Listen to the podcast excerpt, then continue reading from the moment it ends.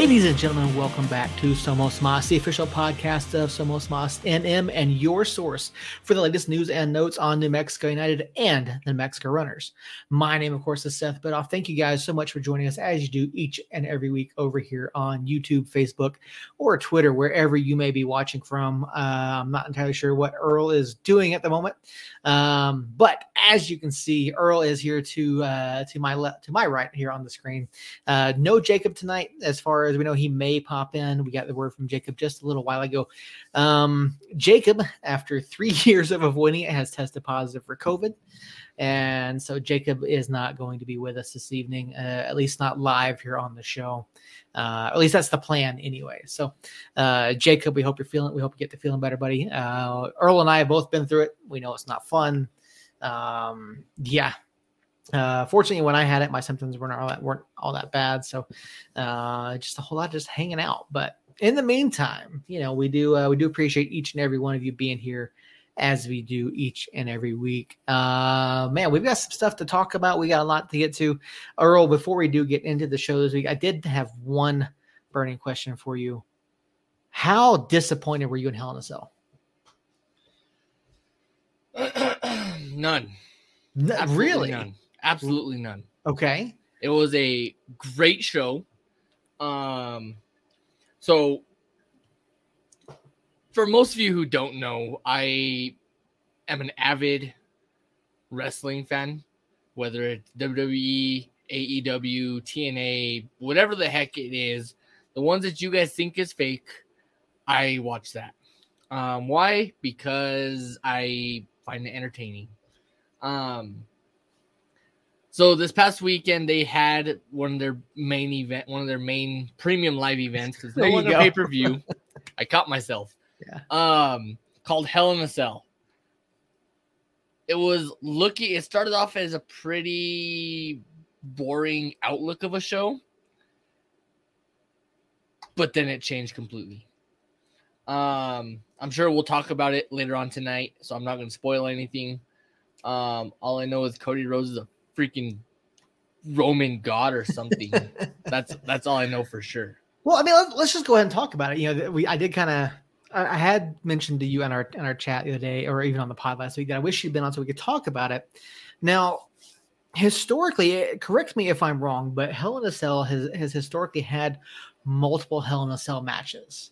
Yes. Um, and this year there was only one. It was, of course, you know, Seth friggin' Rollins and Cody Rhodes. Now, I'll admit I didn't tune in until much later. I, I, saw the the Cody Rhodes match in its entirety. I didn't watch, really watch the others. I did catch highlights of them later on. And I gotta say, like I was disappointed in that aspect of it. And then, and, and this is probably kind of kind of will tie into it, but like Raw was weird. Raw made no sense last night. Yeah, um, Raw was super confusing.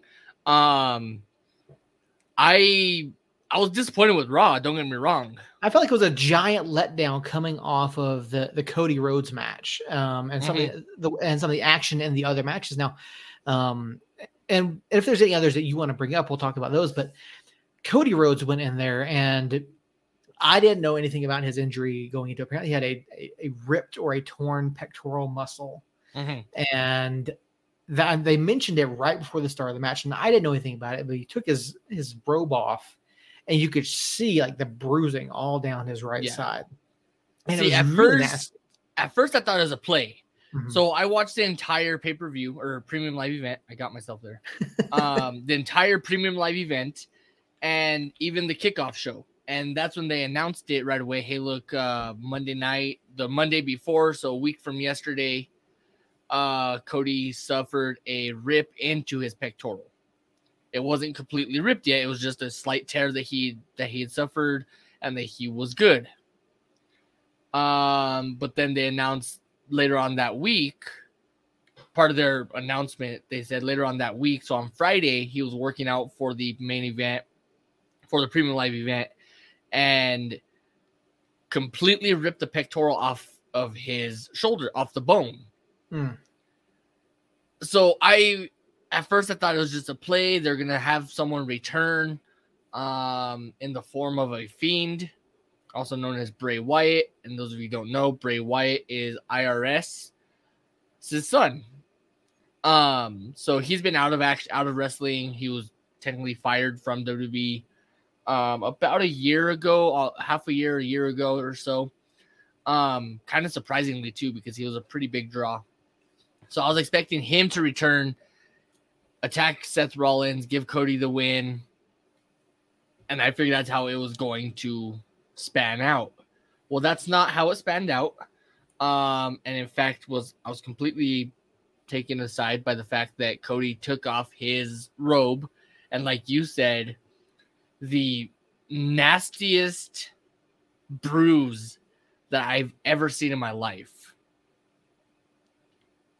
It was disgusting. So if you guys want to go see his injury, um, I could easily pull it up and throw it on throw it on shared screen. Yeah. It was easily the nastiest bruise I've ever seen. Yeah, and I and I asked you too, was it a legit injury? Because like I said, yes. I didn't know going into it. And so, you know, I wouldn't put it past WWE to to kind of like play it up to to try to make up it up. But as you're watching, like if there's any sort of makeup, it would have started coming off. Yeah. But and you couldn't see it. And honestly, like it was I mean, it was hands down the best match of the night.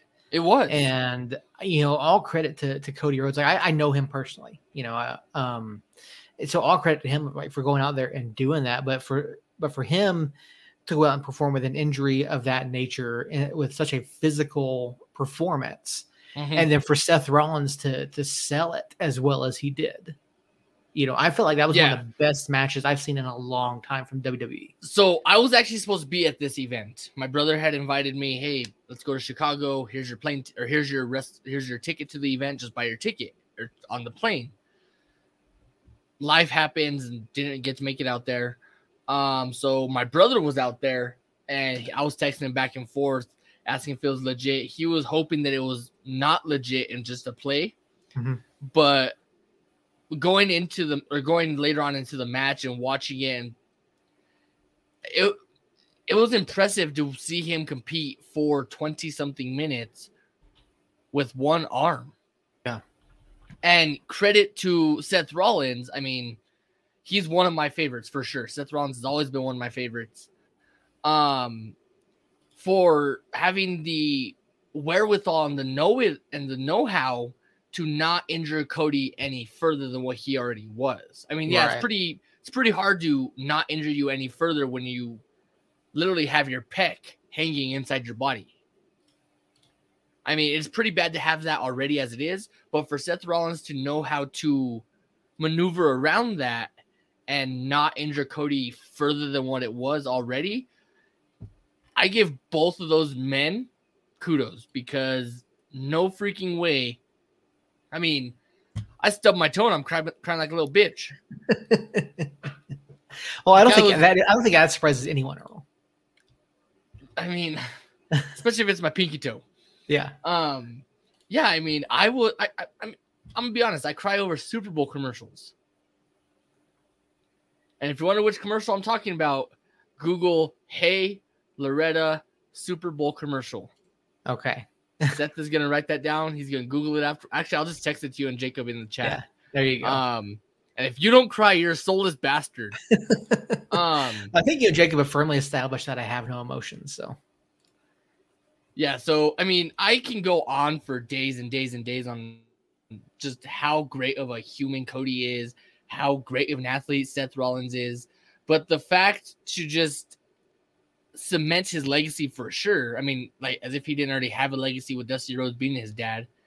Um after the event, he obviously was doing his thing, charading with the fans, interacting with them. Cool. Well, he did pick up a mic afterwards and announced to the to the fans in attendance still that there was no convincing for him to go out there. Him going out there was all him. He told mm-hmm. them, Yeah, I have a torn pec. Yeah, I know I have one freaking arm. I'm going against Seth freaking Rollins, but I'm still going to do it. I don't care what you guys say. I don't care what your doctors say. I'm going to go out there and I'm going to compete. I'm going to give it what I can. So yeah, yeah it, hands yeah. down to him for just being a genuine freaking human, really. I mean, because people are spending good money for those seats. Yeah, they are, and yeah, it was just it was a genuinely fun match to watch. Um, you know, even go back to the last few premium live events, I feel like that's one of the the best handled matches. And then, mm-hmm. and yeah, you know, I, I watched parts of Raw last night, and I was like, man, this is such a letdown. Yeah, after the quality of Sunday night, like I couldn't follow what was going on. There was all sorts of weird stuff, like Judgment Day turned on Edge, and see, I'm okay with that. Like I, I, okay I didn't that. understand it, and then like Seth Rollins came out and like you know, I guess they they attacked. uh He attacked Cody again. And... Yeah. So the reasoning behind Seth coming back out and attacking Cody, that I mean, I've watched wrestling. I'm 29 years old. I've watched wrestling for 27 years. When a superstar suffers a significant injury, mm-hmm. but he still shows up, so he still showed up to Hell in a Cell he still showed up to Monday Night Raw. They have to find a way to write that character off to allow him to go do his thing. That's exactly what that was. That was yeah. Cody Rhodes put an end to the chapter, or Seth Rollins put an end to the chapter, letting Cody go off into the into the sunset, get his surgery tomorrow at 9 a.m. Mm-hmm. Um, get his surgery tomorrow, come back, hopefully, which it's pretty virtually impossible. Hopefully, in time for Money in the Bank. Hopefully, he wins it. Hopefully, they could just do like promos on him, promo, promo, let him just do his talking and use his mouth that he like, use his words that he can do, mm-hmm. um, and play it out that way. I'm hoping, but Cody Rhodes wants to compete in Money in the Bank, which is a month, well, July 2nd. So a month from this past Monday or the, mm-hmm. this past Thursday. So he wants to go out and compete and climb a freaking ladder and take some pretty hard bumps because that's what Cody does. I, I, I will be surprised if he shows up. I really will. Yeah. Josh Carrillo in chat. Josh, glad to have you with us, man. Hopefully you're having a, a fantastic night. Hope things are going well for uh, for you and the family, man. We we uh, we miss you. Hopefully we get to see you soon. Um, let me ask you, Earl, for for those of us that are not among the initiated, you know, Cody Rhodes obviously comes from wrestling royalty. Mm-hmm. Uh, you know, Dusty Rhodes, obviously, Dustin Runnels, his, his, his older brother. Um, you know, I, I know the family. I've met them. Like, I grew up in, you know, 30 minutes from, from where they did. Uh, Dustin actually, or Cody actually went to school with my stepbrother. Okay. Um, so Cody obviously left several years ago, left WWE, went to AEW, became the face of AEW for a number of years. Why do you think he chose now to come back and what and what is making this push for him be so much more successful than his prior run in WWE? It's all part of his contract. So this push right here for him is all part of his contract. Sorry, I was trying to close out or something. Um, so yeah, you you nailed it on the head. He went to AEW. He founded AEW with Tony Khan um, who I think is a total freaking tool. Um, founded AEW, got it some success. I mean, AEW is a pretty good brand right now. Um, and then he had a falling out with with Tony Khan. I mean, the money wasn't there, the contract length wasn't there. There's just too many differences to be able to agree on something. Well, with Cody Rhodes is Cody Rhodes' family being cemented in WWE history. I mean, you look at Dusty Rhodes, one of the greatest ever. You look at Goldust, one of the greatest entertainers ever. And then you look at Cody Rhodes, who had a decent run in the first stint that he was there. And money came down to it when he left. There wasn't enough money, there wasn't enough push for him, so he went somewhere where he can get pushed and get his hone his talents is what he said. Um so him coming back, I was I was actually there when he came back. Mm-hmm. So when his music hit, I was I, I I marked out as the wrestling fans use. Um but why now? Because why not? WWE needed a big face to to carry a brand, and that's exactly what he was doing was carrying Monday Night Raw. I would Um, contend that they need that they they didn't necessarily need a a face a big face, but they needed a younger face. They needed someone who is significantly younger than you know Triple H, Cena, uh, the guys that you know Lesnar, Roman, the guys that keep coming Mhm. back over and over again. They're guys that just retired or on the verge of retiring. Because I mean, really, you know, Seth frickin' Rollins is not going to carry WWE. I think Bray. Wyatt's not going to carry WWE. Some of these other guys, Austin Theory, they're not going to carry. They're not going to be the face of the company. Austin but you- Theory will be the face of, of WWE. As much as I hate to say it, Eventually, as, probably. as but- much as I hate to freaking say it because Austin Theory annoys the ever living cow shit out of me, he will be the face of WWE. He Mhm. will be the new Drew McIntyre. Guarantee it. Give him a year and he'll be WWE champion.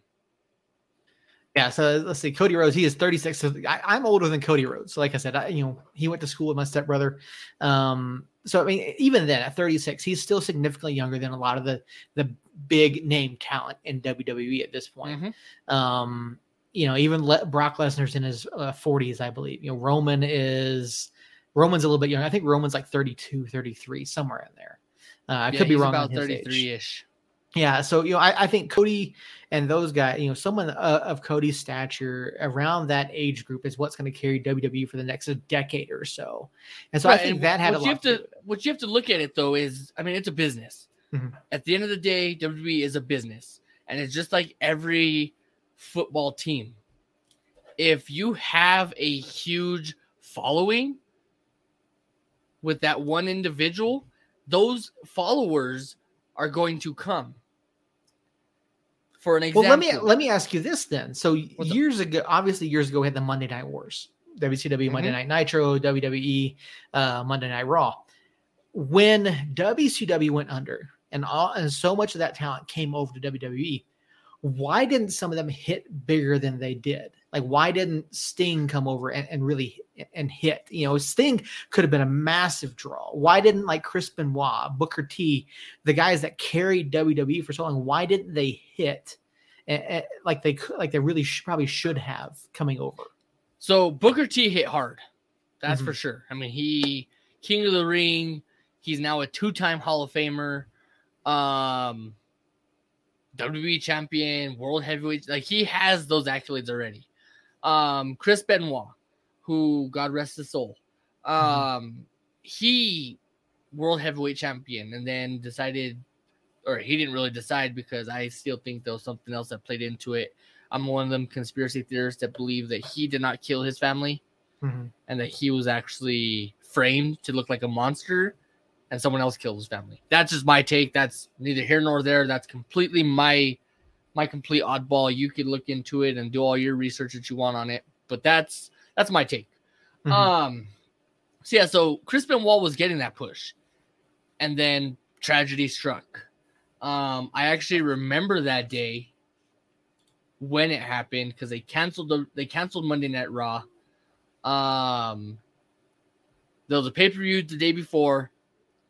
Then they found out later on that night, canceled Monday Night Raw, canceled Friday Night SmackDown, and then finally had a tribute the next week. Um, but yeah, so Chris Benoit had his push. Sting didn't come over till recently because he was a I bleed WCW hundred percent yeah. even though WCW is no longer existent. He was also Well, tied but up this, with this TNA. thing went to TNA, and you know, Yeah. he, he did other stuff. So I, I don't get that. I think that was more of a I don't want to work for Vince McMahon. I Mhm. want to test my waters elsewhere because I've seen what Vince can produce. I want to try something different. Am I happy Sting came to WWE? Absolutely, because I got to watch him go into the Hall of Fame. Yeah. So yeah, so as long I mean, some of those WCW people stars could have got a bigger push, but then some of them, like Dean Malenko, I'm glad he didn't. Um, the rest of the radicals that came over, I'm glad they didn't. Yeah. But for the But most there, part, there are guys that it took a long time for for them to get Mm-hmm. that push. I mean, Eddie Eddie Guerrero eventually got that huge push, and Eddie became became just massive in WWE. Rey See, Mysterio, Eddie it- only Eddie only got the push because he got over with fans. Yeah, Once I think I think the with same thing happened with Rey Mysterio too, right? Rey Exactly. fantastic career in WCW. You know, ran that that cruiserweight division, and it took a long time for him to really gain any traction in in Right. WWE. And I think, I think a lot of it had to do with at the time, WWE was so heavy on pushing the the DX angle, the corporate ministry, the all that Mhm. kind of stuff.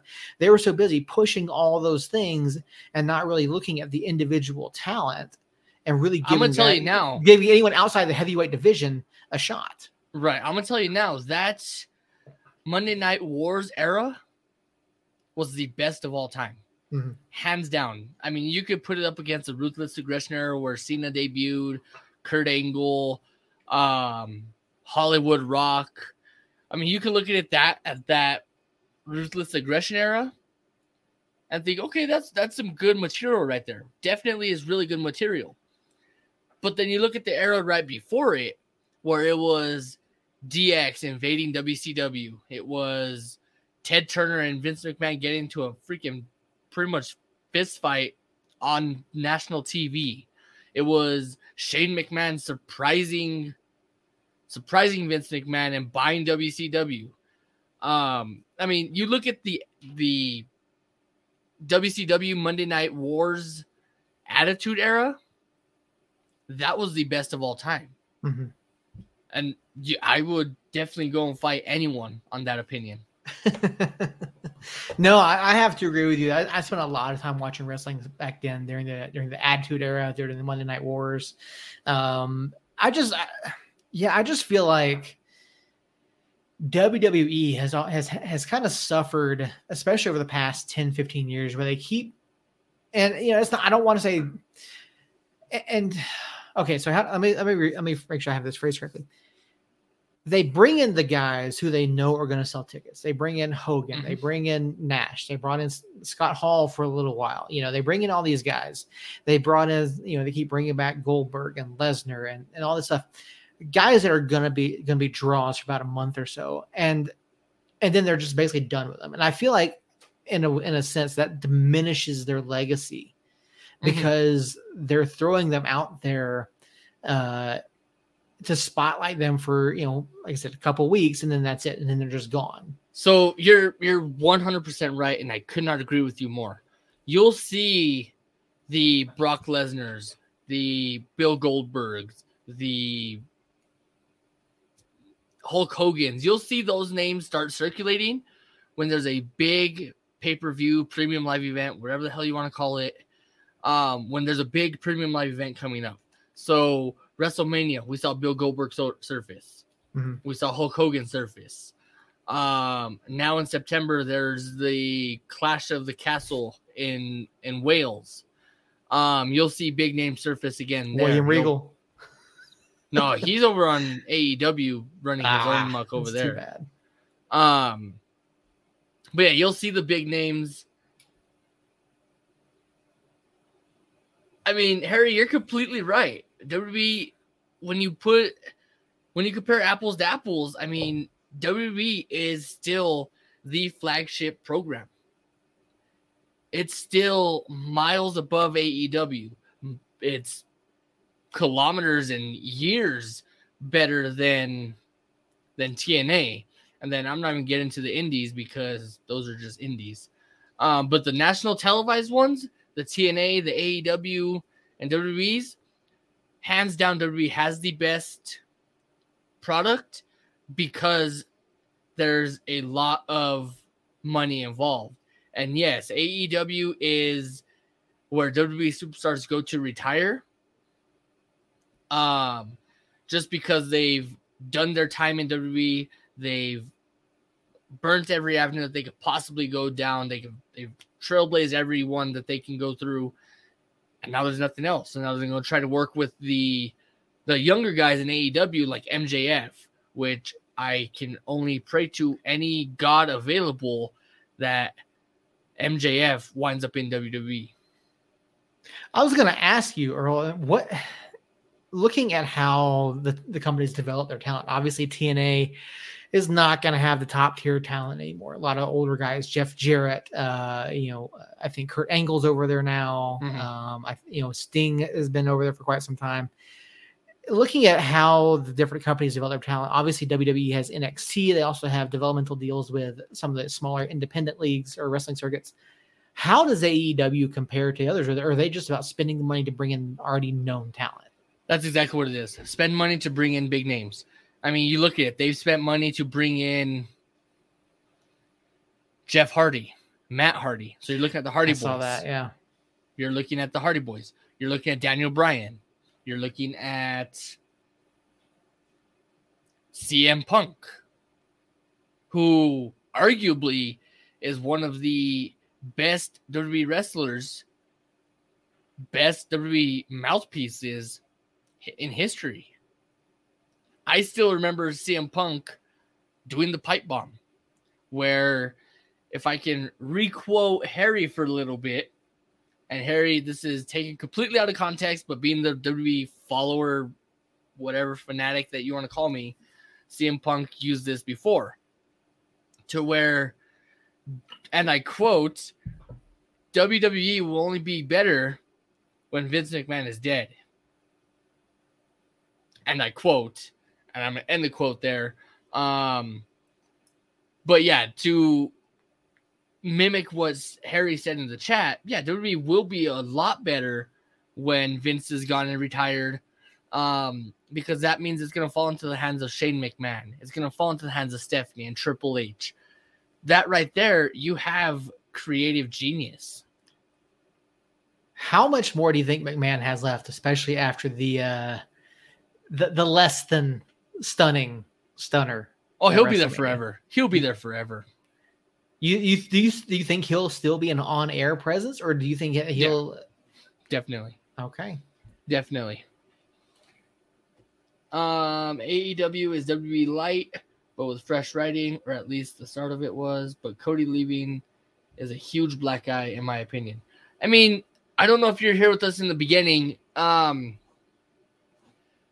be- I, I touched on it. It was a contract negotiation that could not get set. It was, I want an apple, but you're willing to give me an orange.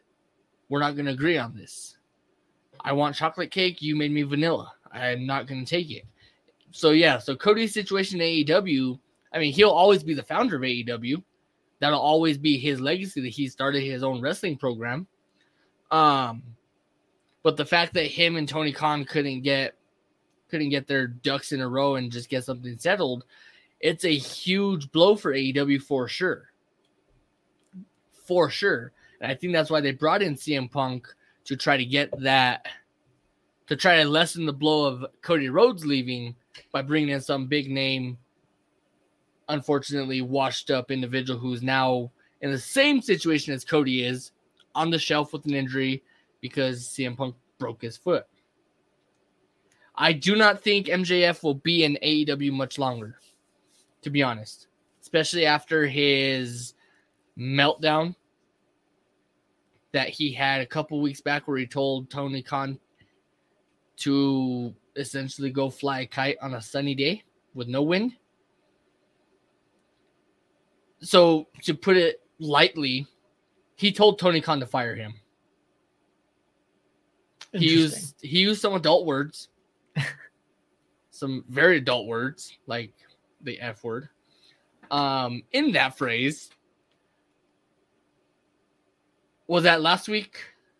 I yeah, it was last week, last went last Tuesday or Wednesday. Um, but yeah, I I love MJF to death. I wish he would come to WWE and get the big push that Cody is doing, which I think that's part of the reason why Cody did come to WWE was to be able to draw these lower name talents who have talent, like the MJFs, the uh, Darby Allins, all of those individuals, um, to be able to draw them into WWE and have a better career. Because I tell you, if Darby Allin were to come to WWE, I'd be completely set.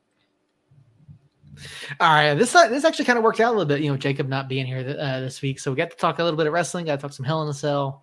Uh, Earl, do you think we should make this a regular thing? We'll just kick Jacob off the show every now and then. Yes, Yeah. Okay. 100%. so we'll play it like this: the week that I can't make it on, the next week he won't be on. All right, we'll do that. You guys can each have a, each have a week off every now and then. So.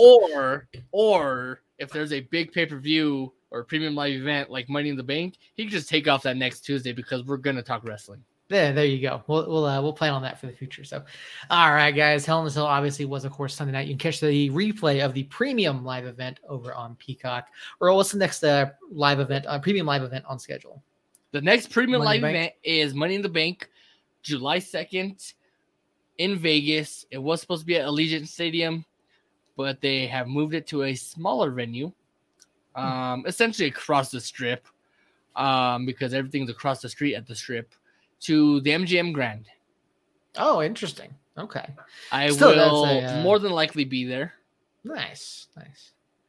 The obvious the MGM Grand obviously still a very famous uh, mm-hmm. facility. So, um, yeah, capacity wise, definitely going to be a step down from from Allegiant Stadium, but I, I imagine it would make for a much better atmosphere uh, than people setting out in 100, 100 degree heat in the middle of the desert. So, it, it's not fun. Trust me. I was there in August for SummerSlam, and it was not fun. Yeah, I'm not looking forward to anyone heading out to Phoenix uh, over the next uh, month or so, playing out in the heat out there. But uh, um, yeah, I mean, let's get right into it. Uh, we did, of course, have a lot of soccer over the weekend. New Mexico United played. United, United, the U.S. men's national team played.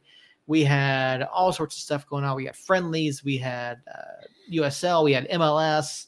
There was all sorts of stuff going on. No, there wasn't any MLS. I do apologize. There was no MLS. Uh, NHL is going on. NBA is still playing. I think. I don't know. Yeah. Um, so yeah, a lot of stuff going on, but obviously the, the, big news this week for New Mexico United, Atlanta United. We finally get the matchup we've all been waiting for. Atlanta United against New Mexico United uh, coming up in August. I don't know about you guys, but uh, I am uh, looking forward to that one. Uh, of course, the news came out today this fall in August, New Mexico United will be hosting the Somos Unidos Cup, a local tournament, or I don't want to say local, an international flavor tournament with the New Mexico United Academy, Atlanta United Academy, Colorado Rapids Academy, and CF Rayados from Liga MX. Their academy is coming up as well uh, for a weekend tournament. Should be a lot of fun, dude. I, Harry, I'm telling you, I am so looking forward to this. Um, like it, it's you know I've been begging for New Mexico United and Atlanta United to play each other in some fashion. I didn't expect it at the academy level, but I will take this. Like there are there's really good kids in Atlanta United Academy. I've been following them for years. Um, so I mean this is this is a huge thing. It's obviously going to be hosted down at Mesa del Sol. Earl, when this announcement came out today, obviously you, know, you guys, I think you and Jake are both busy with work today. Um, I put that up in the chat. What was your initial reaction to that announcement? And then when you saw the clubs involved, you know, how big of a deal is this for New Mexico United? So I actually saw it before you text me. Okay. Um, I did see it on Facebook before you text me. Um, but in my line of work, I mean, I could have a slow second where I see something like that. I could screenshot it and try to send it to you guys, and then I could just get buried in work. Mm-hmm. So I'm pretty sure there's probably an unsent message that I did not get to hit send to because I got busy just buried in work. Yeah. Um, I was excited about it though because it's a huge step to towards bringing something major to New Mexico. So if we could pull off a Somos Unidos Cup, for example, who's to say we can't host a host a neutral site MLS Cup championship? Yeah who's to say? I mean, obviously we couldn't do like CONCACAF Champions League because obviously you might need like 70,000 people. And, hey, national and, team has played at, at University Stadium in the past. I mean, that's the thing. You can fit 7,000. So who's to say you can't have those, those other neutral site games mm-hmm. like a US Open Cup Championship neutral site or USL Cup neutral site championship? I mean, it, it's a good test to see if we can actually handle something of a of a cup which is i'm excited for. Obviously i'm excited for the kids because they deserve nothing more but to play. Mm-hmm. um so yeah so i'm super excited for them to be able to play in this kind of environment. It'll give them a good idea of what is to come when they do finally hit the pro level and and further the major pro level, obviously USL and MLS, um, or further. Um, so yeah, so it's a good it's a good initiation for them to be able to get into some kind of competition that actually means lifting a cup at the end of the time. Oh, you know, United, the United Academy, of course, did win the Academy Cup last year behind the, the golden boot of uh, Christian Nava. Um, but I mean, these are not small clubs that are coming in. These are right. not. This is not like the Austin. This is I don't want to say Austin FC Academy because I mean, but these are well established academies. These are you know the Mex the Atlanta United Academy has been around for almost five six years now. Uh, Rapids have been around even longer. You know, uh, Monterrey Rayados from from Liga MX. These are clubs that are established, and these academies are established. They have a a well developed pathway to professional, and they move a lot of kids on. And so, I think this is a, a huge step up in in terms of the talent that they're going to be facing. Um, so I mean, do you think? I mean, honestly, is does part of you worry that maybe it's too big of a step, or do you think that this is going to be a, a very good test for what Luke Stanford and the and the United Coaching Academy uh, does? It's a very good test. I mean, like I said, it's a good test for them to get into a competition that's not just regular USL Academy lifting a academy trophy or academy cup, but an actual cup against teams that aren't in the same league as them. I mean, mm-hmm. obviously you're looking at Atlanta United Atlanta United's academy. Nine times out of ten, we're not going to play those kids. Right. You're looking at the Rayados. We would never play those kids because that's a different league in itself. I mean, it's a good test for them to get out there, expand their name, and get that test that they need to prove that they belong in this circuit. Yeah, and, and the other part of this announcement too is that this is going to be open to the public. They're going to sell tickets down to Mesa del Sol, which to me I thought was really interesting because you know we've seen preseason stuff, we've seen some friendlies down at, down at Mesa del Sol, but for them to open up ticket sales to a tournament down there. I think that's just absolutely massive. Yeah, I mean, I don't, I'm not super familiar with the layout of Mesa del Sol now, mm-hmm. um, but I do know last year when I went to the open, to the opening preseason match, I guess it was. It kind of, I mean, I hate to use this phrase, but it kind of sucks because there was no stands, there's nothing there. Um, so it's literally you standing for the three hours that it is. Yeah, um, yeah. There, there's still there's still no stands. It is um, when we were out there the preseason season, they were having folks bring out um, bring out their seats and, and chairs and things like that. And you're, you're set up around the pitch, obviously not behind the player benches, but um, you know it's and they finished the the interchange down there. You know, uh, Rio Bravo, that's all finished, and you honestly you can get you can get turned around in there but yeah that's done it's still just the, really just the one way in which is i think is going to change in the future uh, after based on a video we saw this week um, oh, which we'll get yeah. to that here in just a minute. We'll get um, but yeah no it's still like there's no actual like bleachers out there or anything like that. Uh, but it's very apparent like the the locker room is finished. You can see it you know as you're coming up the hill you can see the united locker room there. Um, and just the i mean the whole sports complex there is in was is in pretty good shape. I was out there a couple weeks ago uh, for YAFL, and like it's in really it's in really good shape. And so I'm kind of curious, you know, how many tickets are gonna are they gonna make available? Are they maybe gonna bring in portable seating? Are they gonna do, how are they what are they gonna do in terms of you know fitting people in and out of there? You know, um, especially with the number of matches that, are, that they're going to play. Um, so there's a lot of things that go into this. Uh, but I can't help but I just I can't help but be excited because this is an opportunity for uh, for the academy. Obviously, you know we talked about that, you know them playing other teams, but for the Mexico United supporters to sit down and watch kids from these other academies. Yeah, and it's definitely a good way for I mean even Zach Prince to go look at these future stars of the USL and see, oh, I want that kid or mm-hmm. hey, I want that one, and see if he can't lure them into our academy and then get them onto our senior squad. I mean, it's def it's it's a win-win no matter how you look at it. Um and it's it's to be great because obviously it's the first major thing that's come to New Mexico Pro Soccer. Whether you want to count the academies as a pro soccer team, I will. Um So it's the first major thing that's come to New Mexico Pro Soccer that doesn't involve United senior team.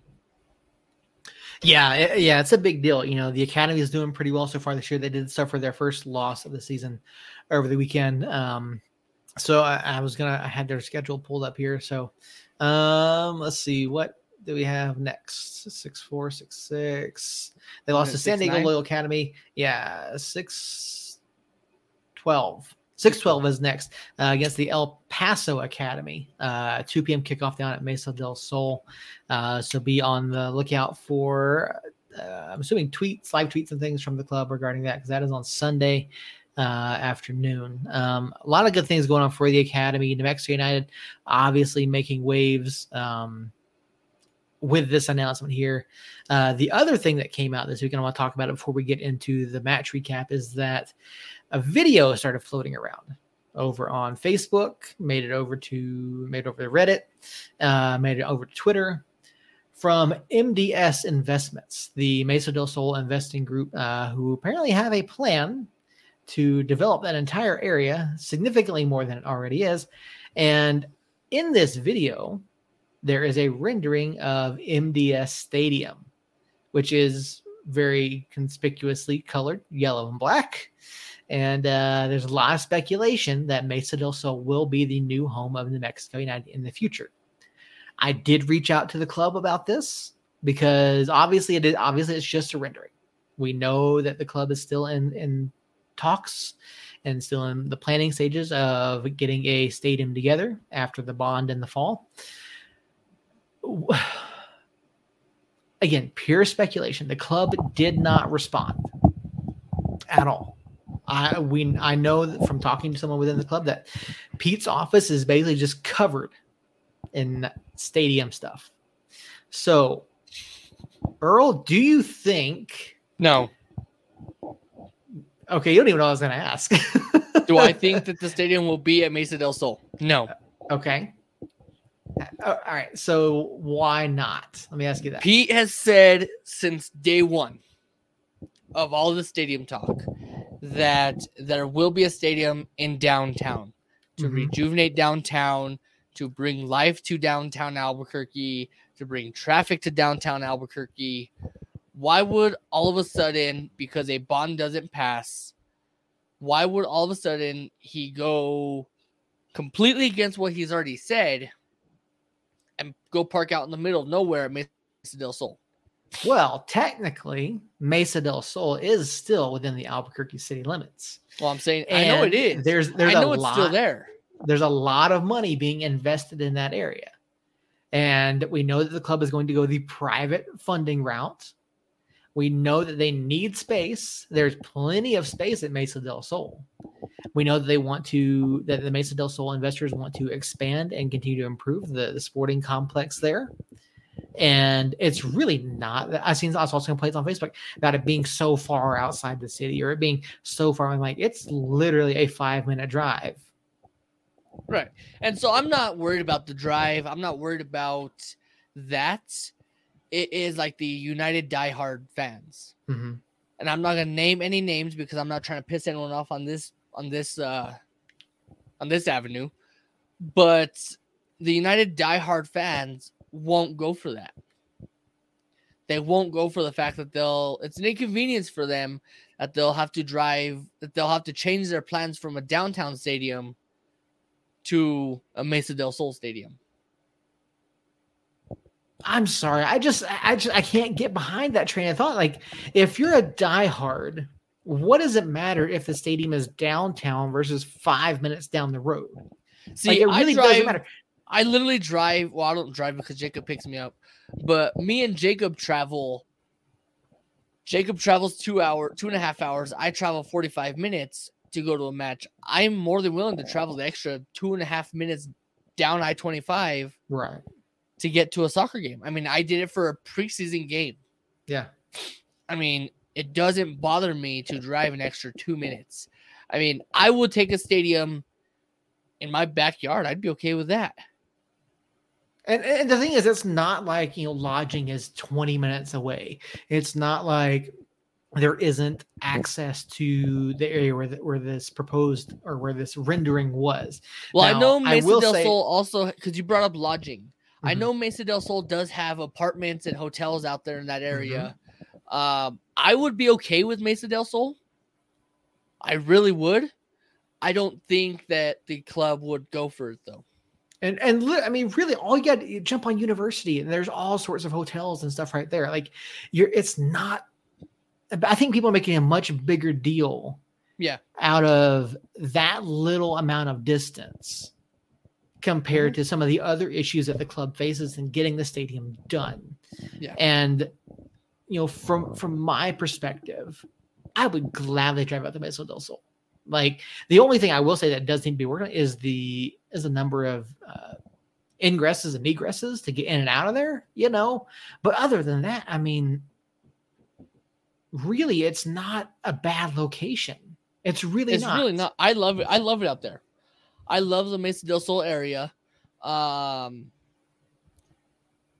and I think a stadium out there could definitely rejuvenate and pop that area for sure Mhm. and give it the the spotlight that it needs. Because a lot of people don't know about Mesa del Sol. They don't know that there's a small mom and pop shops there. They don't know about the hotels. They barely know about Netflix being out there at the Albuquerque Mhm. at the Q Stadium, Q Studios. I mean, it's it, it's a really good investment for the club to jump out there, and it it's an even better investment for them to partner up with a a developer that actually wants them. Yeah, and, and it's very clear that MDS is, is wanting to drop some money in that Yeah. area. Like if you just look at that rendering, you know, all the it talks about all the future office space and retail shop, and retail and hotels and and the Mhm. sporting complex. Because honestly, I don't, I I I completely welcome that sports complex being further developed and expanded and and improved upon because I hate driving out to Bernalillo. you know, um, not that it's a bad drive or anything, but it's just, it would just be a lot more convenient, particularly for the Albuquerque clubs or clubs, you know, maybe coming in and out of town or events. See, and I'm okay with it too because it's right off the freeway. Mhm. I mean, you hop off from Rio Bravo, you take a left, just don't get sidetracked on the stupid loop around because then you're you're going up to Gibson getting off on University. Yeah. Um, but that new roundabout area, new interchange, freeway remodel that you want to call it, it's perfect. Yeah. It's perfect. Yeah, I, I think yeah, I think it's a great area. So I, but like I said, I reach out to the club, and typically when I reach out about something, especially of that, uh, of, well, of any magnitude, I get some sort of response. You know, typically someone playing coy, or you know, because generally it's me guessing whoever the new signing is or whatever bit of news is coming out, but I got nothing.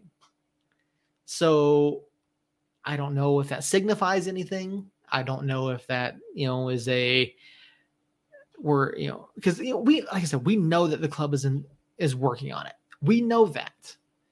Um, you know, I've heard I've had conversations with people that's you know says they're looking at you know 2024, 2025 having a stadium done and built somewhere. So who knows? We just we just don't know. I just from a from a logistical standpoint for the club, um, I think Mesa del Sol is a fantastic area. I think they're. If they were to do that, they would get land a good deal cheaper than if they were to buy in Albuquerque.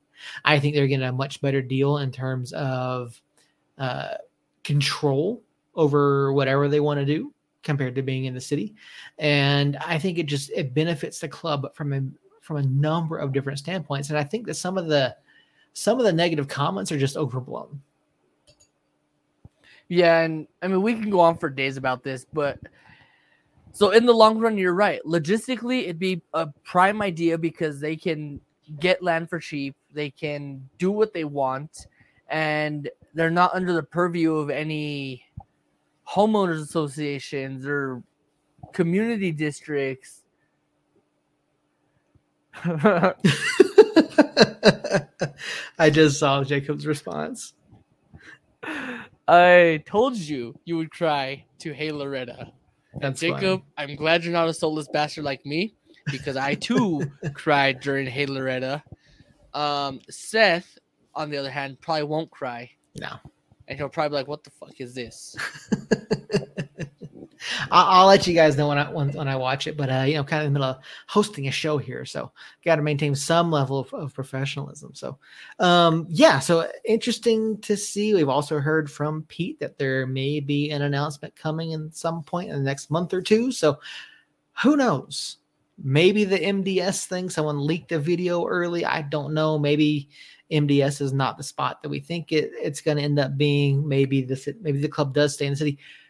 We don't know hopefully we'll have something between now and then um, in terms of a better idea of what's to come and what to expect in terms of a stadium announcement. So, um, but in the meantime, let's turn our attention to this past weekend where New Mexico United did defeat Orange County, defending champion Orange County SC, by a final score of 2 1. And United did extend their win streak to four matches now, undefeated in their past six. And so, Earl, first thing I got to ask you is how does it feel to have to, compared to where we were a few weeks ago, seeing the club go out and get results? Oh, it's incredible. I don't know what conversation happened in the locker room, what conversation happened on the training fields or training grounds, um, what conversations happen in the Sunport or on the bus ride wherever they go. But whatever conversation was done, it worked. The guys totally bought into it. Um, because just two weeks ago, we were sitting in ninth place. Mm-hmm. Sitting in ninth place, looking two spots up at a playoff spot, not looking good. Definitely not looking good. But the way the guys have come together and just played their hearts out, really. Essentially, that's what it is. Played their hearts out. It speaks volumes to what the club can do. Mm-hmm. Because you figure we're still down at least two key players. At least. Because you're still looking at Mondo coming back sometime this month, hopefully. And then Josh Suggs. We still have Josh Suggs, who's arguably one of our best players on the field, itching to come back at any moment because God knows what his injury really is. A torn um, muscle a torn muscle. Yeah. That's all we hear. It's a torn muscle, but on Facebook he's in a walking boot. Yeah. So God knows what his injury is, what he tore, what he whatever the case may be. Hopefully it's not an Achilles. Hopefully it's just something like a calf or something um, that he can heal quickly and come back from that. But I mean, the team right now that we're that we watch, the team we watched on Saturday, the team we watched the week before that is the team that we all expected at the beginning of the season. You're looking at Wehan scoring goals. You're looking at a Harry Swartz who's just dropping dimes wherever he wants. You're looking at Portillo assisting in the goal scoring, and now, if I'm not mistaken, now leads the team in goals. I believe he's tied for the for the club lead. Let me double check that. Yeah, he's either tied or he's or he's up there or he's top. One of the two. Either way, he's a top goal scorer for someone that plays defense. So that's impressive. And then you have kids like Nava coming in and just showing up and showing out for real, for sure. Um, you have Serge playing in positions that isn't his position. He's now playing striker. You have, I mean, we have the depth now that when we do finally get Mondo back, we get Nava back, or we get Mondo back, we get Suggs back, um, we're gonna look good because now we're getting our captain back. We're getting our top goal scorer from last season, or second top goal scorer from last season back. We're gonna look like the team we should have been, and it'll be a f- interesting second half of the season, really. Yeah, so Nico, Harry, and Justin are all uh, even on four goals. So. Yeah, I mean, and Harry or Nico play or Justin plays defensive midfield. Yeah, yeah. Uh, Justin Portillo has been a has been just been fantastic this season. Uh, can't say enough about his performance, but yeah, Saturday against Orange County. Uh, you know, obviously, the match got started about an hour late, and a little over an hour late due to a technical issue out in Orange County. Um, and so the, the match was obviously pulled from KOAT 7 here in town. But I mean, so obviously that throws things off from a preparation standpoint. You get ready, you're out there, you're ready to go. Then, like, literally at game time, you're told, hey, we're going to have a delay. So at that point, you then have to, you know, not say cool down, but like temper your your your warm-ups and your expectations and and try to keep that level of intensity ready for whenever the game does start because it took them quite a while to figure out what was going to go on.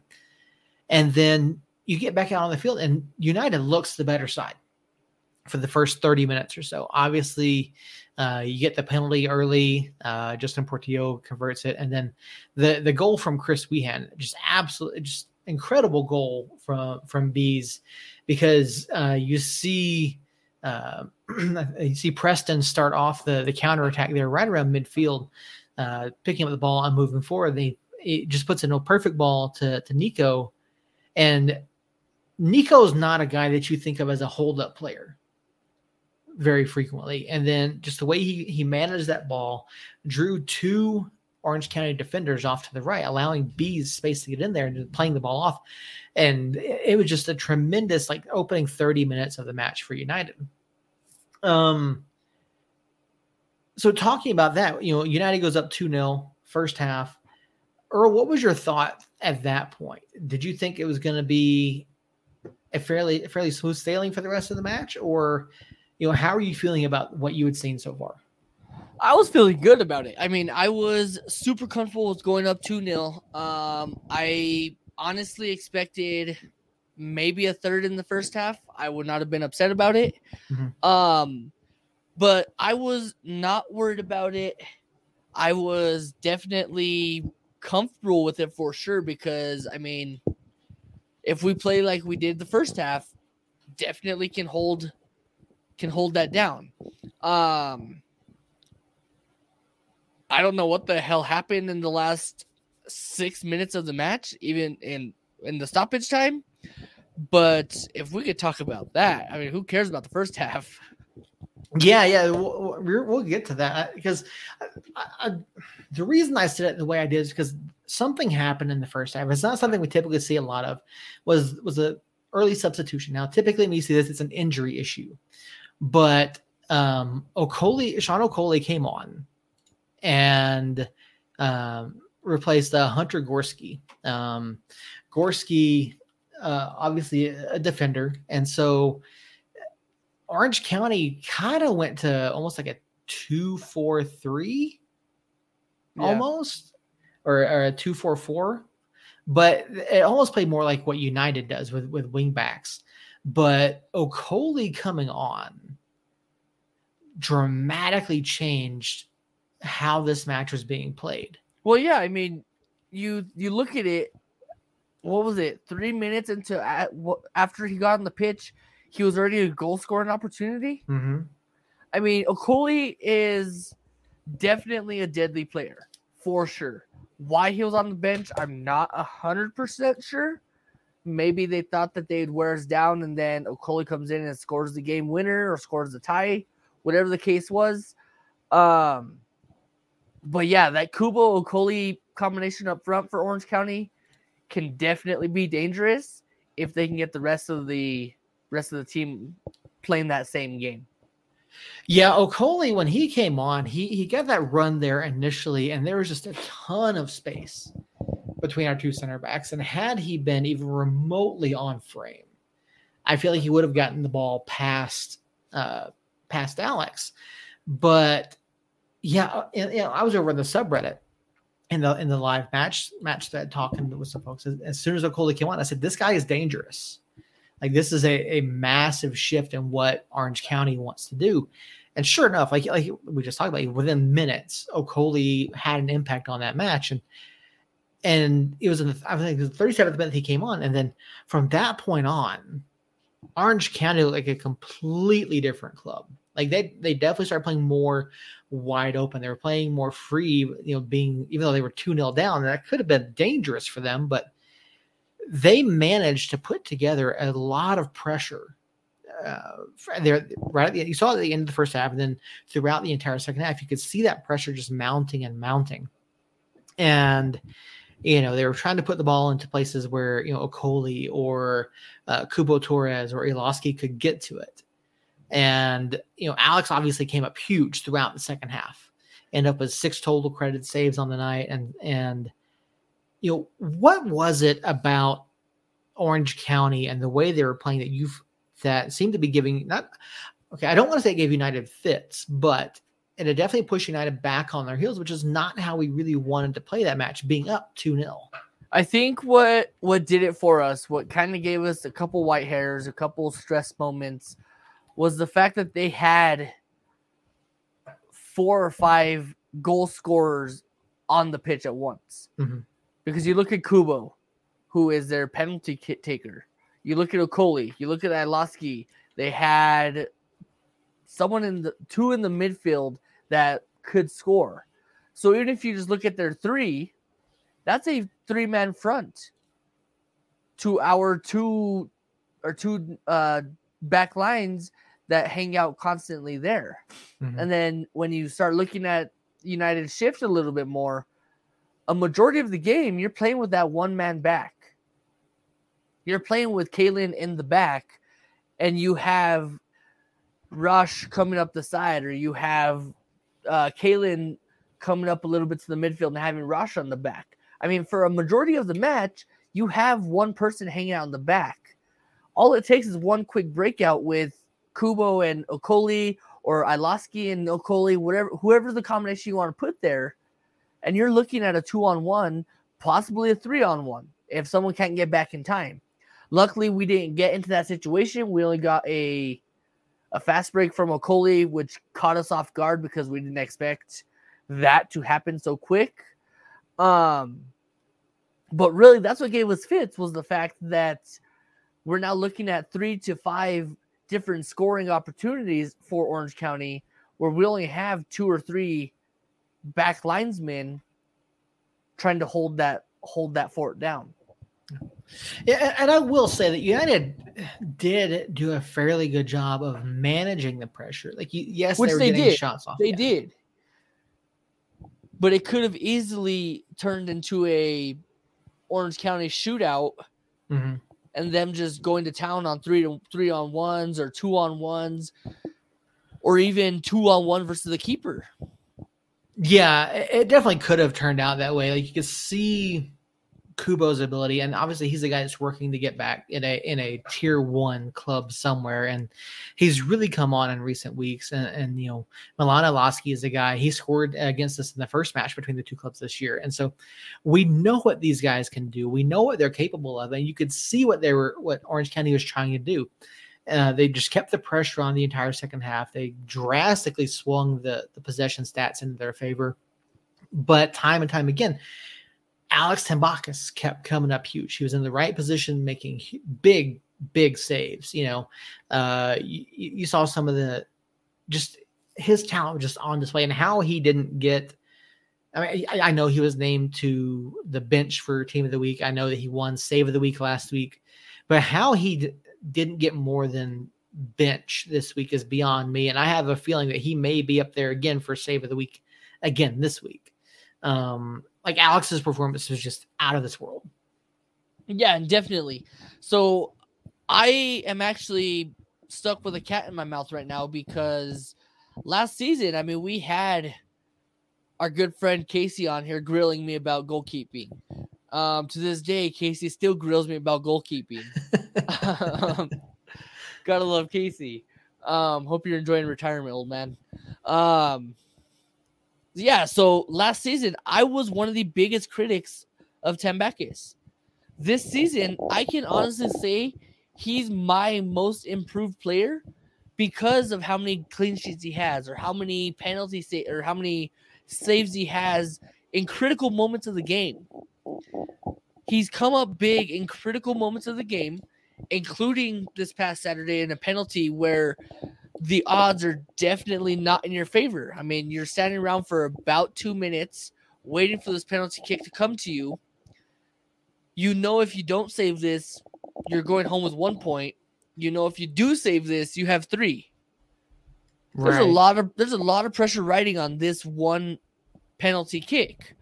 And for him to guess the right direction, guess the right height, guess the right speed of the ball so the ball doesn't roll over his hand or roll over roll under his under his arms and go in is incredible. So yeah, I mean, I can definitely say right now that I am stuck in a rock and a hard place because as much as I want to continue the training that I built last year, last season with uh with the Tambakis hardship I can't do it this year because he's proven what he can do.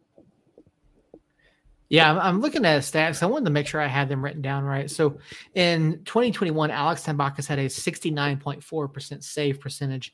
Uh, currently on the season through uh, 13 matches, I think it is. Let me double check that. Yeah, through through 12 matches, uh, so last season and all of 2021, Alex Tambakis faced 121 shots, saved 84 of them, but conceding 37 goals. So far through 12 matches, he's faced 29 shots, saved 23 of them. So he's only surrendered six goals. I was gonna say, I was thinking it was nine, but mm-hmm. yeah, he's only. I was trying to do quick math too, trying to remember some of the scores. Yeah. But yeah, he's only scored a. He's only conceded a handful of goals this season. Yeah, he's only already halfway into it. Yeah, yeah, he's already he only has eight appearances this season. Um, the other uh, appearances uh, came from uh, from Ford and Cody. So, um, wait, hang on. Yeah, for, Cody and Ford. Uh, Cody had two appearances. Ford had two appearances. And Alex, of course, had eight. So, I, you know, it's Alex has played out of his mind so far this year. Like I'll ha- and I want to double check. I think there may be two guys ahead of him in save percentage, but like, and I would, and I could see why you would want to call him your your most improved player so far. But to me, it's not even so much Alex. It's the defense in front of him has been has been so much better, and we're not giving up anywhere near as many you know stupid chances or clear opportunities as we have in the in in previous years. So I think that's the biggest difference there. See, and we're not giving up those big opportunities to the opposing team because we're not giving away the ball as much. Mm-hmm. Granted, we are still giving the ball away. I mean, there are some boneheaded moves. There was one on Saturday that I remember where Rosh tried to pass it to the middle. Yeah. It got picked off. That could have easily been dangerous. But the team rallied around that mistake and stop that opportunity. Where last season, you would do that and oh shit, we just gave the ball away, and there darts Hadji Barry for 40 yards and scores mm-hmm. a goal. Yeah, la- yeah, last year that definitely would have been a, a goal for whoever the opposition was. But yeah, to see Rosh make that mistake and then the way the club, like you said, they, they, they rallied around it, they prevented the opportunity, um, didn't give Orange County a, a clear chance to, to capitalize on it. And so, you know, that's just night and day from last year. And you can see just the way this club has, has come together this year. Um, and, you know, talking, talking about the end of this match, you know, obviously, you know, with the amount of pressure, like it just, it, it kind of seemed like something might happen at some point. I had predicted 2 0 last week. You know, I, I'm not, I think Jacob, I think Jacob said he, he predicted 1 1. Um, but it, this match easily could have seen a couple more goals scored, particularly mm-hmm. at the end. And you know, I saw some people over on the subreddit complaining about uh Iloski scoring there at the end, and you know, maybe that saying that the front office need to talk to Zach. And I don't think that's the issue. I think it's in that moment, Iloski was left unmarked at the top of the box. And you can see, if you go back and watch the replay, you can see Sergio react. Like he realizes, oh shit, he's unmarked, and Sergio tries to get out there, but he's not there in time to help prevent Iloski from getting a clean shot off. And so I don't necessarily think that's Zach. I, that's not Zach at all. That's the guy's just not accounting for where Iloski is. It was literally a breakdown on the pitch. That's mm-hmm. all it was. I mean, yeah, goals are going to be scored regardless of which team. I mean, you look at freaking Phoenix, who lost 1 0 to a lower squad. Mm-hmm. You look at Lou City, who lost, God, I think it was 2 0 or 3 0 to Monterey Bay, who's at the bottom of the freaking league. So yeah, goals are going to be scored. And did Iloski scoring that goal worry me? No, not at all. Was I super stressed during that penalty kick? Absolutely, because now we're looking at three points essentially being erased, or two points being erased, and that's coming home with the draw. Would I have been okay with the draw? Yeah, sure. I would be okay with a draw because it's not a loss. Mm-hmm. Would I have been heartbroken because we were the better club? Absolutely. Because up until the 60th to 70th minute, we were dominating the game. We were the club that should have easily walked out with four goals scored. But for some reason, we decided to let off the reins a little bit. And that's when it bit us in the ass. Yeah. Once we let off the reins and took out our scorers, and took out our took out our pressure and turned it off, that's when Orange County came back and they scored their goal. And then the fluke of a penalty, which some fans of United say that that shouldn't have been a penalty. I have done my searching to see why it was a penalty. And yeah, 100% understand. Ref calls advantage to see if he scores goal scorer or goal opportunity does not get scored. Therefore, you call the penalty. It was in the box. It's a penalty. Yeah, the discussion around that for me, and when I saw some people saying that it was soft, you know, it wasn't even a penalty. So I go back and I watch it, and you see Kalen trying to recover against uh, uh, who was it? Uh, Cubo. Mm-hmm. He's trying. He's trying to recover against Cubo, and Kalen does stick out his right foot, and he's not playing. He's not attempting to play the ball. He's not, you know, uh, it's not necessarily a dangerous play, but he does catch Cubo's right foot, right leg, and then drags um, down. Yeah, and you know, and Cubo does fall over. I, I, will say, you know, to me, it's soft, but it is a foul in the box, mm-hmm. and it is a penalty. So, yeah, and like you said, you know, the referee allowed the advantage to play, um, which is the right call here. It's the right call because if um, so even though Cubo went down, if I think it was Peterson behind him, let me double check that. Um, yeah, I believe it was Peterson. Uh, it doesn't actually say it in the in the stat line here. Oh, maybe it does. Yeah, Peterson. Um, no, that's not. No, that's not it. It doesn't actually show. But yeah, so the the player that missed the shot, you do allow advantage to continue there because if he scores there, it's a goal and potentially a yellow card to, to Kalen if you stop play immediately and immediately go to a penalty, like there's no telling what would have happened. You know, right. if Orange if Orange County had had put the ball in the back of the net, you're then negating a goal.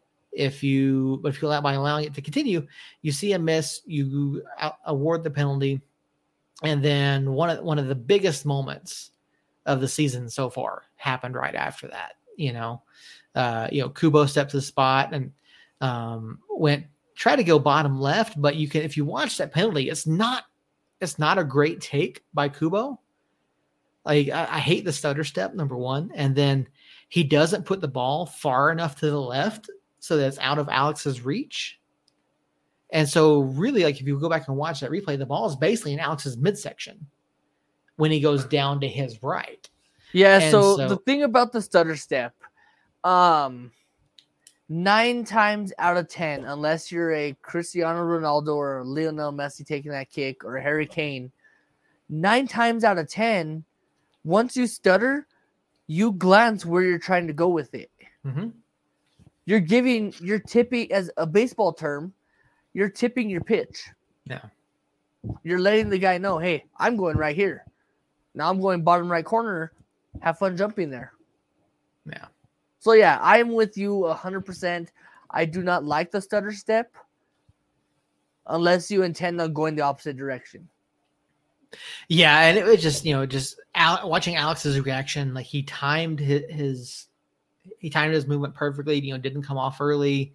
Uh, went the right direction. I mean, obviously, if he'd gone the other direction, we're having a completely different conversation. But you know, again, not a well taken kick. Cubo didn't get it anywhere far enough left. You know, right. You know, like I said, Alex didn't have to. He went down to his right. Ball is basically in his midsection. Um, and then you know the referee blows their whistle. You know, basically immediately after ending the match, and so, um, yeah, just Alex stood on his freaking head, man. And it's not that United necessarily played poorly, but you know, Orange County made that change, bringing in Okoli early, and it just changed the entire dynamic of the match, allowed them to control possession a lot more than what we've seen United giving up. Um, but yeah, like it came down to Alex, and, and you know, Alex is Alex has been fantastic so far this year. Uh, can't say enough about his performance, and and uh, you know, he was my man of the match. Yeah, definitely mine too. I mean, I like I said, I definitely give Alex to this point most improved player, just because of the grief and the bullshit that I served him last year.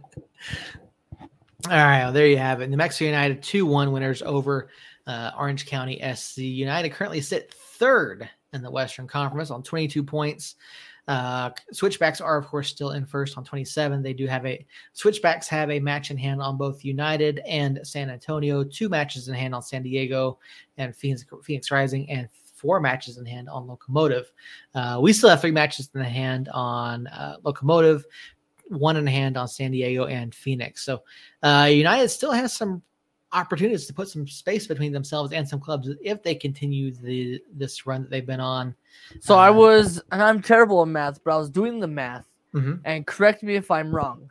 If so, looking at the next two matches, so if San Antonio, who I believe is in 2nd mm-hmm. and uh, uh, switchbacks, who are in first, if they draw or lose their next two matches and they don't win their next two matches, United then wins their next two matches. We're in first place. Am I correct? All right. So you said if San Antonio and Switchbacks draw or lose their next two matches, mm-hmm. the United will be in first. And if United wins their next two matches. So if United wins their next two matches, that puts them on 28 points. Right. If San Antonio draws or loses, that puts if them at 25. If, if, they lose both, then they stay on 27. If they draw once, it puts them on 28. If they draw twice, it puts them on 29. Right. Colorado is same there. If they if they lose twice, they stay on 27. If they draw once, they go to 28. If they draw twice, they go to 29. Um, so yeah, we depending on the the results here. Uh, let me see when they play. San Antonio plays uh Saturday, the 11th against Monterey Bay. Monterey Bay has been playing a lot better lately. So that's the match to keep an eye on. That match, of course, is in Monterey. So um that's a match to keep an eye on this weekend if you're watching the standings. Uh Colorado Springs plays Los Dos on Saturday as well. Uh Los Dos are sitting in ninth on 18 points. That could be an interesting match. Um that one could be interesting to see. Los Dos did beat our uh, Lou City a couple weeks ago by a final of 4 3. Since then, they've lost to Memphis 901. Memphis, of course, the, best team in the Eastern Conference at the moment. They also lost 1 0 to Oakland Roots, drew 2 2 with San Diego Loyal, and beat Rio Grande Valley.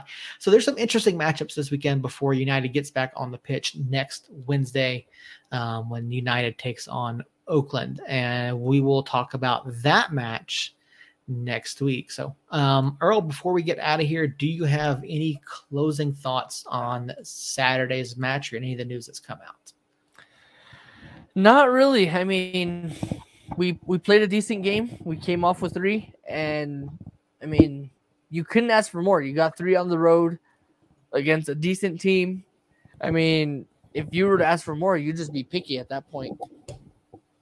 Yeah, I agree. You know, uh, United's been playing well. Uh, obviously, you're not going to lead the stats, the statistical categories in every single match. And I think that was on display Saturday night. Obviously, uh, United still played well. United still played well. They they managed uh, themselves defensively, aside from uh, you know surrendering a foul in the box and then uh, leaving Iloski unmarked. But all things that can be taken care of, uh, you know, in the coming in the coming days and weeks in, training. And so, yeah, United are on a run. Let's see if they can keep it up next week. Obviously, next Tuesday we'll be back. We will talk about Oakland Roots um, next Tuesday, and then the following week we will do the Roots recap as well as preview the two following matches after that. So, um, appreciate you guys being here, Harry, uh, Josh Carrillo. Thank you guys so much for hanging out in the chat.